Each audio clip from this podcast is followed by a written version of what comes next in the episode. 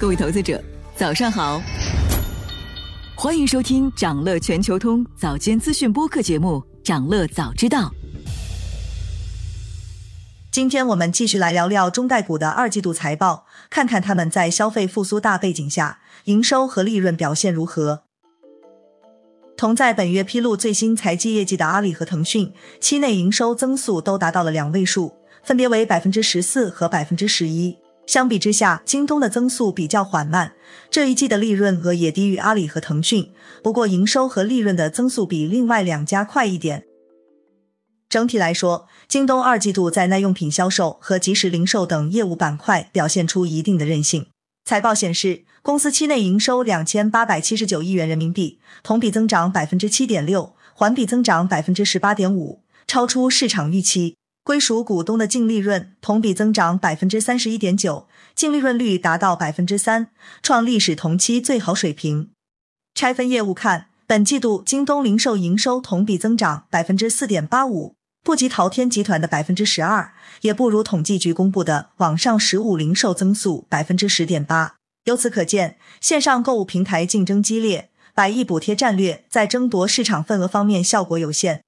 具体到品类方面。作为京东强项的自营三 C 数码收入同比增长百分之十一点三，但增速低于行业零点七个百分点。日用百货收入同比下滑百分之八点六，增速低于行业二十点七个百分点。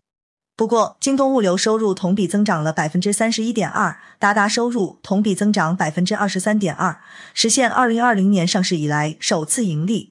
京东物流及其他服务收入同比增长百分之五十一。但这部分业绩主要靠德邦并表维持。分析预计，下季度这部分业务的增速很可能会下降到低于百分之二十。从今年的整体表现看，京东集团上半年的收入主要来自京东零售，同比微幅增长百分之一。其次的收入来自京东物流、达达核心业务。京东物流上半年同比增长百分之三十三，这部分收入包括内部物流业务和外部物流业务。达达上半年同比增长百分之八十一。因此，京东物流、达达两项业务是上半年京东增长最快的业务分布。此外，从今年的数据还可以看出，京东自三月份开打的百亿补贴价格战似乎没能抓住用户的心智。虽然在二季报中，京东也披露了一些成绩，比如第三方商家数量增加超过一倍，在收入和利润率方面都取得了超预期的表现，家电和三 C 等核心品类继续获得市场份额。但在消费者的感受层面却存在着温差。有人直言，京东的东西少，价格也不低，很多都是第三方的东西。既然都是第三方，那还不如在拼多多买。有时候百亿补贴的订单完全无法提交，页面提示说是没有货。另一方面，关于品类，本来家电和三 C 是京东的优势品牌，但京东一直想攻破日用百货。而破圈不易。从二零二一年年初开始，京东商品里家用电器和日用百货两大类别对营收贡献的占比也不是很大。今年二季度，京东电子产品和家用电器的营收同比有两位数的增长，但是日用百货收入的占比只有百分之三十五。从消费者使用偏好来看，他们对京东的定位仍然是买电器上京东，其他包括服饰在内的品类还是习惯去淘宝购买，日用小百货则是去拼多多买。那么，京东如何破圈实现增长？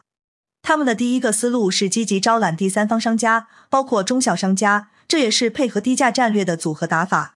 在财报后的电话会议上，京东说，从年初以来，我们简化了商家的入驻流程，也加大对商家的扶持力度，包括降低运营成本、提供更多的运营工具以及更加清晰的运营规则。但一直以来，消费者在京东进行购物时，都是首选物流快、有保障的自营渠道。对消费者来说，选择京东是基于品质、物流和服务。不过，现在看来，京东决心沿着低价和扩品类的方向往前走。在消费者的质疑中，这个打法前景如何，还有待观察。此外，京东现在更看重即时零售。在电话会议上。京东表示，他们的战略重点一直都是聚焦的，始终聚焦在供应链能力的提升、开放生态建设，还有即时零售等这些长期能力的打造上面。这里的即时零售也包括近期升级的小时达业务，是京东目前对新零售业态最主要的策略之一。但现实的情况是，在试点城市北京和合肥，京东在社区团购领域的影响力显然不够，很多市民表示没有听说过。接下去京东要怎么走？CEO 徐冉给出的答案是回归 GMV 利润和现金流，言外之意是现金流稳定大于一切。但是目前的宏观和行业环境仍然存在不确定性，靠烧掉利润换来勉强合格的二季报的京东，他们的增长之路还有待观察。想了解更多新鲜资讯，与牛人探讨投资干货，现在就点击节目 show notes 中的链接，进入掌乐全球通 app。